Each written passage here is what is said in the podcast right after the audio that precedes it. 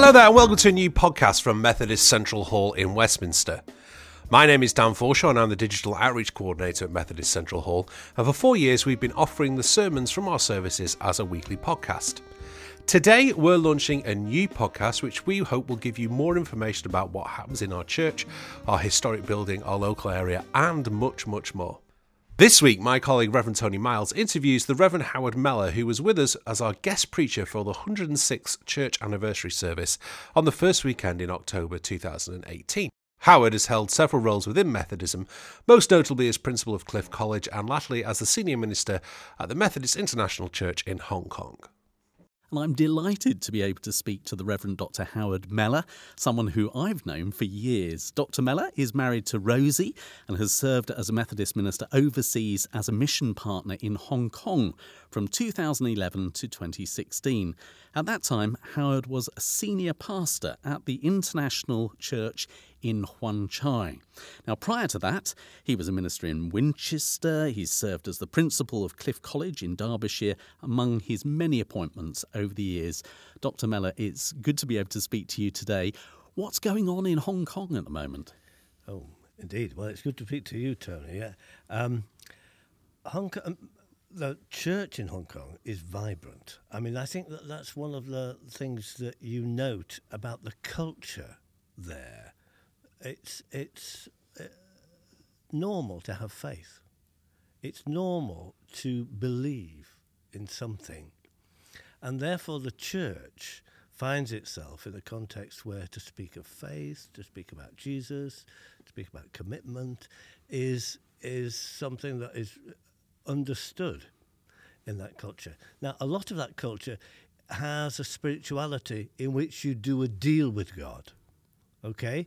If I bring my offering, will you give me ah, right, I see. a wife? Will you will you get, help me to get a better car?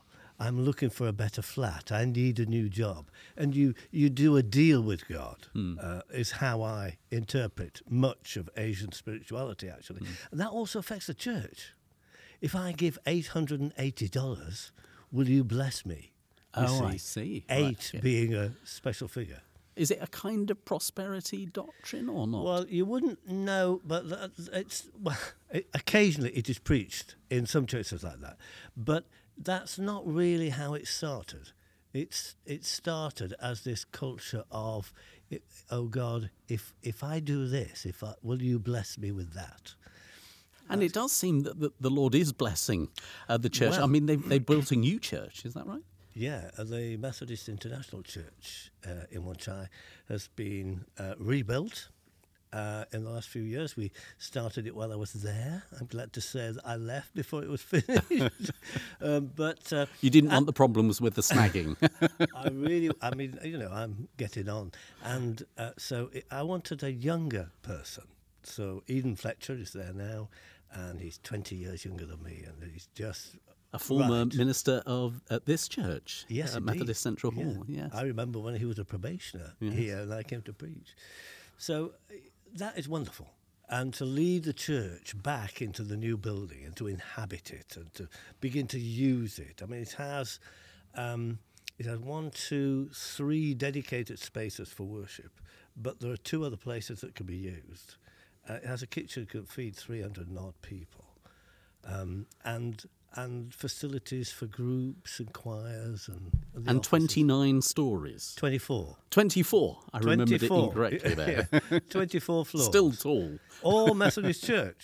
Yeah. I mean, nine with the local church, three for Methodist social services, some floors for the conference office and the wider Methodism, uh, four floors of accommodation for pastoral staff, uh, and a sky chapel on the top. So how did they fund that? Well, that's a really good question. And the answer is that the whole church, it wasn't just um, M I C is what I call it, Methodist International Church, M I C.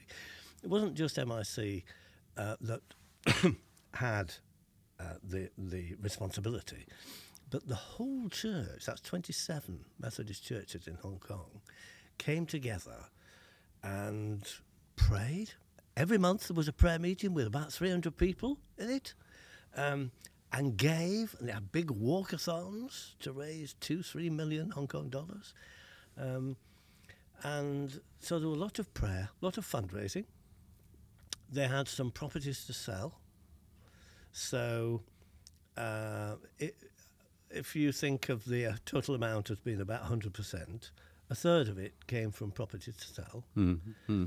Uh, over a third, about half of it, is from individual giving, and the rest of it is loans from Methodist organisations or Methodists, most of which will need to be paid back. Uh, but they've reached the full amount now. Uh, in fact, they've reached more than the full amount, so they're beginning to pay things back. And uh, they will complete that, they say, by twenty twenty-five. And I have no doubt they will. So how many people would they have worshipping Sunday by Sunday in that church? Uh, about twelve hundred uh, members, of whom at least one thousand turn up every Sunday. Uh, people are away, you know, international people, bankers, that might be around the world, um, and, and not every person can be there every Sunday. But uh, about one thousand in nine congregations. And different languages spoken, of course. All languages, yeah. And I, I hope you're proficient in all of them. I preached to them all in Yorkshire, uh, and I'm translated only in one, which is the Putonghua, mm. or we sometimes call it Mandarin here, but the Putonghua congregation, which is made up of mainland Chinese and Taiwanese, um, some Singaporean uh, who prefer to worship in uh, in Putonghua. So what would the Methodist Church in Hong Kong want to be saying t- to the Methodist Church in the U K okay. as we face a decline in many churches? I know ten percent of churches are growing, but yeah. ninety percent aren't. Yeah. What would be their message to us? I th- well, I think... Um, OK, let's just think about this. They would have the courage to say, and did in the six years that I was there, say to one congregation, this isn't working here, we're going to move. So they moved the whole thing to a different place, different location, different estate, um, and it begins to grow. Now, they would say to us, I think, that a lot of your churches are now in the wrong place. Uh, there, there aren't the people around them. Mm. I mean, it's, mm. it, we know some of them are stuck in the middle of a field, mm. and mm. there's no one there.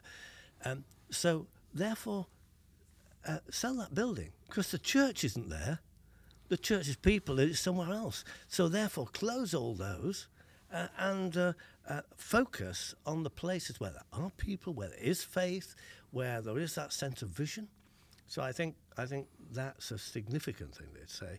They would say to us, your prayer life isn't very good. It needs to get better. Mm. Uh, they would say to us, um, remember, it's tithing, you know. We give, mm. which is mm. how they've raised mm. this money. I mean, I didn't tell the amount. It's forty, the equivalent of forty-seven million pounds. Wow. Right? Mm. Now, that's a bob or two. And that's not raised by really rich people. There's one or two who have resources, but the majority of that is raised by ordinary people, teachers, social workers, police, domestic workers, uh, who are giving sacrificially mm. and generously. Mm.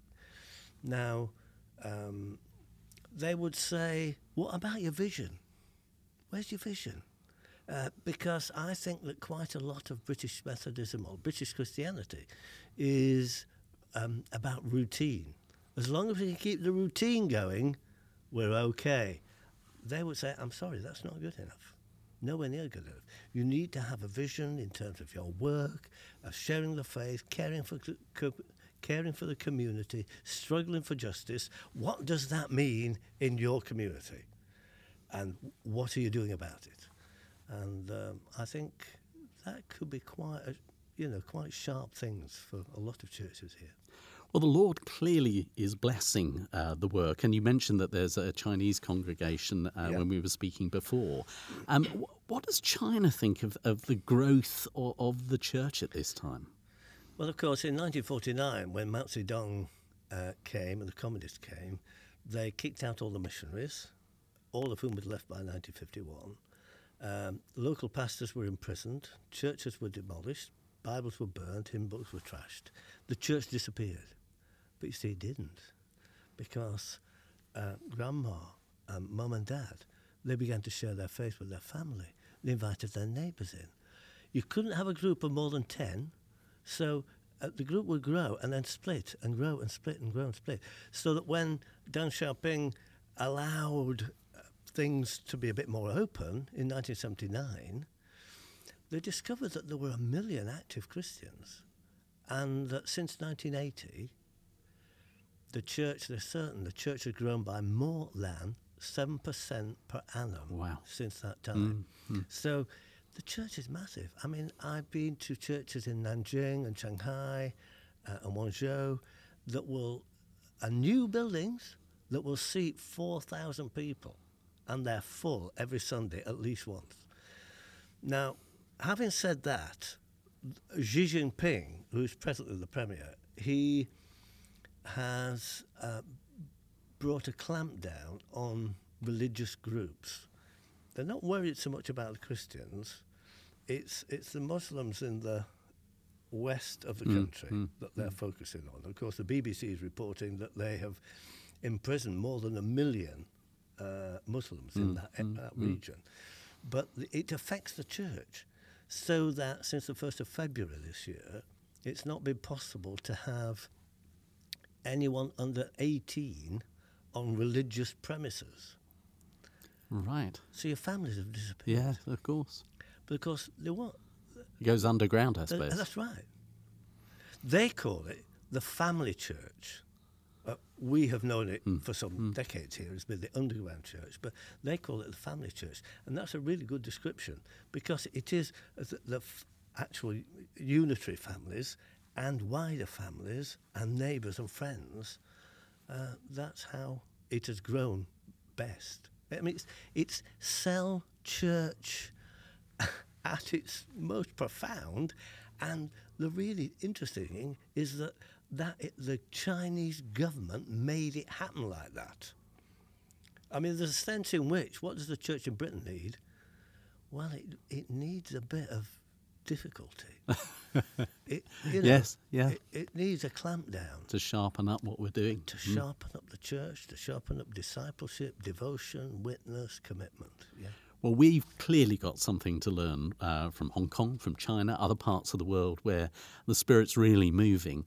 Um, if we could pray uh, today for mm-hmm. the church in Hong Kong and the yeah. church in China, what, what sort of things should we be praying for? Well, for China, it would need to be, I think, for courage in terms of witness. Uh, and some of their leaders uh, are reckoned to be dangerous by the government. Not, not, they're not actually a danger to the country, but they are not singing the communist song. Mm, mm, no, mm. They talk about Xi Jinping at the centre. Well, the Christians want Jesus at the centre, thank you very mm. much. In Hong Kong, I think that they, to pray for them because they wanted to have a wider mission impact on different parts of the world. Uh, and um, they have missionaries in Africa, different parts of Southeast Asia. And, of course, there are many Chinese congregations here in England. So, in British Methodism. So you're back uh, and and been back for a couple of years now. Um, yeah. what Reti- you, retired, reti- I was going to say, I was just going to say, retired in inverted commas. What are you doing with your time now? Well, I do a bit of preaching. I do a bit of volunteering for the National Trust and the Live at Home scheme. I do some preaching around the country. And I'm going to go back to Hong Kong Uh, at their request, and also to do some teaching in Cambodia, where there is a Cambodian Methodist Bible School. Well, it's been great talking to you. May God bless you in your retirement and in your travels as well. Thank you. I've been talking to the Reverend Doctor Howard Mellor, a Methodist supernumerary minister who served in Hong Kong, among his other appointments. And I'm Tony Miles from Methodist Central Hall, Westminster. So that's all from our first podcast here at Methodist Central Hall, Westminster. Next time we have Mister Michael Spurr, who is C E O of Her Majesty's Prisons and Probation Service and also a Methodist local preacher. Tony caught up with him during our morning service during Prisons Week, where Michael also spoke. You can already listen to his sermon uh, from that Sunday. But thank you very much for listening. Please do make sure that you tell your friends about this podcast, and we look forward to hearing from you soon.